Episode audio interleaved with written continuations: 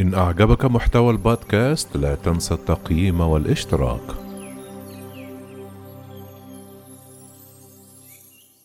عالم فلك في جامعة هارفارد يؤكد أن مخلوقا فضائيا زارنا.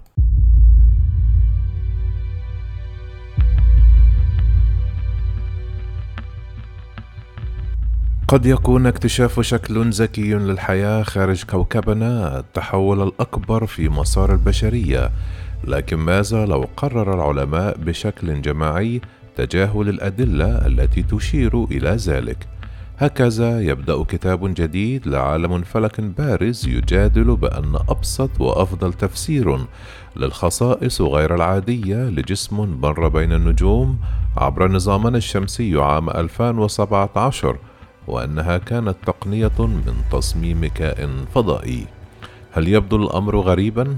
يقول العالم إيفيلوب أن الأدلة تثبت خلاف ذلك، وهو مقتنع بأن أقرانه في المجتمع العلمي غارقون جدا في التفكير الجماعي لدرجة أنهم غير مستعدين للجوء إلى مبدأ نصل أو كام.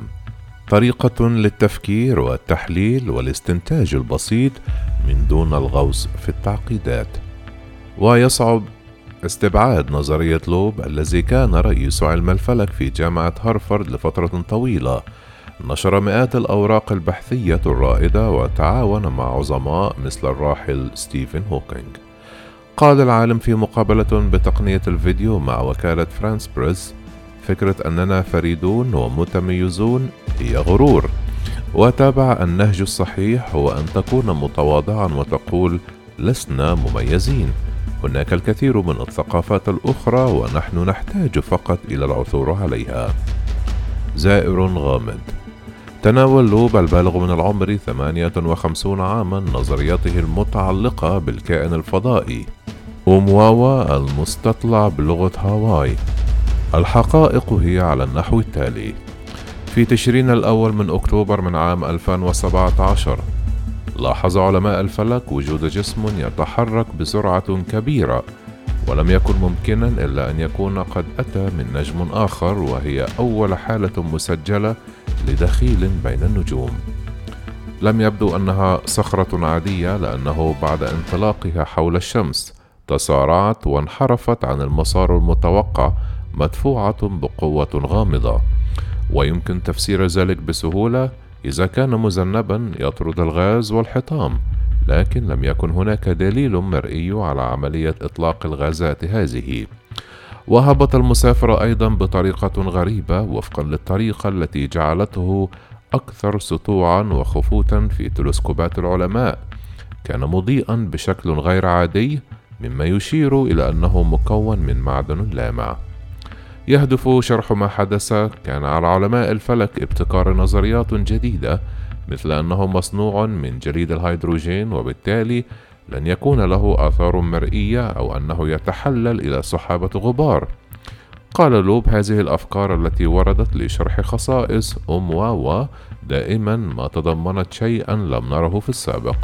وأضاف إذا كان هذا هو الاتجاه الذي نتخذه فلماذا لا نفكر في أنه اصطناعي الأصل؟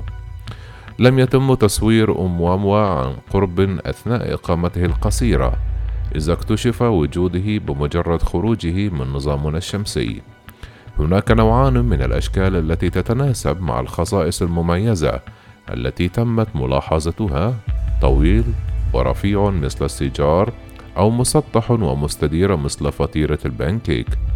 أشار لوب إلى أن عمليات المحاكاة تميل إلى الخيار الثاني ويعتقد أن الجسم قد صنع عمدا على شكل شراع يدفعه إشعاع نجمي كان الأمر المستغرب أيضا الطريقة التي يتحرك بها الجسم ما زاد من غرابة مروره.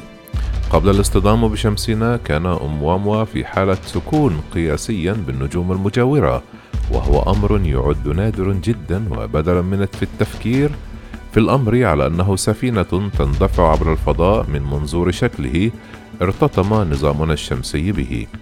كتب لوب ربما كان أومواموا مثل العوامة التي تستريح في المدى الواسع للكون. أفكار لوب وضعته في خلاف مع أقرانه. فقد وصفه عالم الفيزياء الفلكية إيثان سيجل في مجلة فوربس بأنه عالم كان محترما ذات يوم لكنه فشل في إقناع أقرانه بحججه فبدأ يحاول إقناع الجمهور. من جانبه يحتج لوب على ثقافة التنمر في الأكاديمية التي تعاقب الأشخاص الذين يشككون في العقيدة التقليدية تماما كما عوقب جاليليو عندما اقترح أن الأرض ليست مركزا للكون. ومقارنة بالفروع التخمينية للفيزياء النظرية مثل البحث عن المادة المظلمة أو الأكوان المتعددة فإن البحث عن وجود كائنات فضائية هو مسار يعتبر تتبعه منطقيا أكثر كما أضاف.